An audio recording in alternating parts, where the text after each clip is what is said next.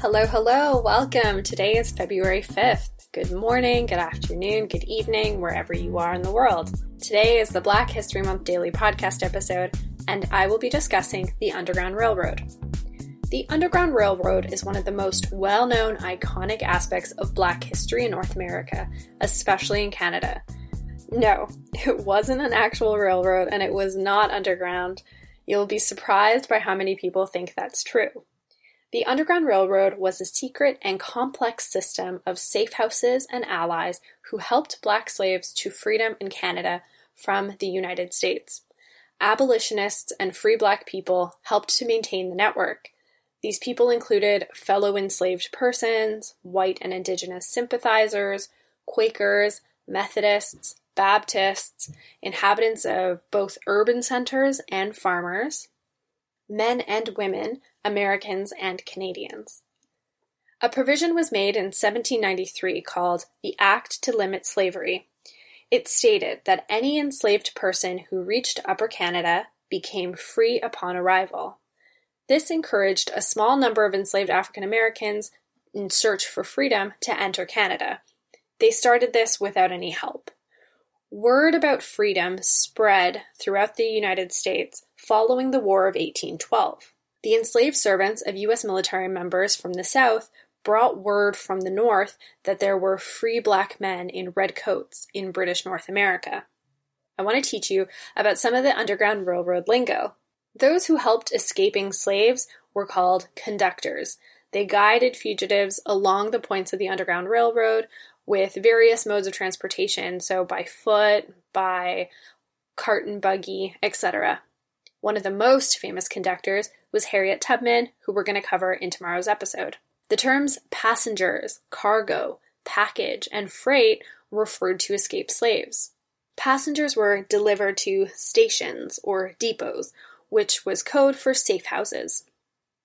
Ticket agents coordinated the safe trips and made travel arrangements for freedom seekers by helping them to contact station masters or conductors. Station masters were the people who operated safe houses. They took fugitives into their home and provided meals, a change of clothing, and a place to rest and hide. The routes that were traveled to get to freedom were called lines. The network of routes went through 14 northern states and two British North American colonies, Upper Canada and Lower Canada.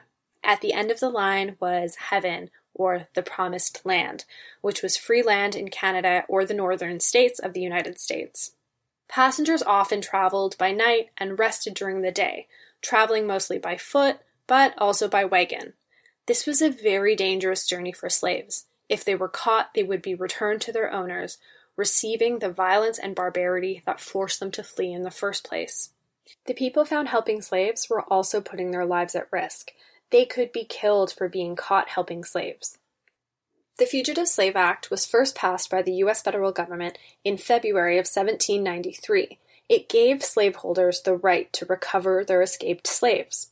The act also made it illegal for individuals to help escaping slaves with food, shelter, money, or any other form of help, with the penalty of up to six months in jail and a fine of $1,000.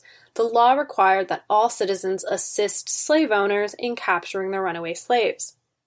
The Fugitive Slave Act resulted in several attempts to kidnap refugees in Canada and return them to former owners. In September 1858, the Provincial Freeman reported over a hundred armed black men and women rescuing a teenage boy named Sylvanus Demarest when a man who claimed to be his owner put him on a train to take him back to the United States. They were spotted in London, Canada West by Elijah Leonard, who was the former mayor of the town. He asked a black porter to send a telegraph message to Chatham, Ontario, so that members of the Vigilance Committee could intervene. Demarest was saved and moved to Windsor as a free man. Of course, we don't know exact numbers of freedom seekers who managed to escape slavery, but historians estimate that it's north of 100,000 people. Between 1850 and 1860 alone, 15 to 20,000 fugitives reached the province of Canada. The Underground Railroad operated until 1865 when the 13th Amendment to the U.S. Constitution banned enslavement of peoples. Once in Canada, Black people settled and spread across British North America, either in segregated communities of their own or went to integrated cities. They built businesses and thriving associations. They became incredible and important members of our society in Canada. It is not an understatement to say that the Underground Railroad was a lifeline for Black people escaping their horrific circumstances. Life was not perfect in Canada, but it was a free life. I've posted on Instagram a picture that outlines the many and complex Underground Railroad lines. Take a look at how incredible this system was. Tomorrow we'll discuss the most badass conductor of the Underground Railroad, Harriet Tubman,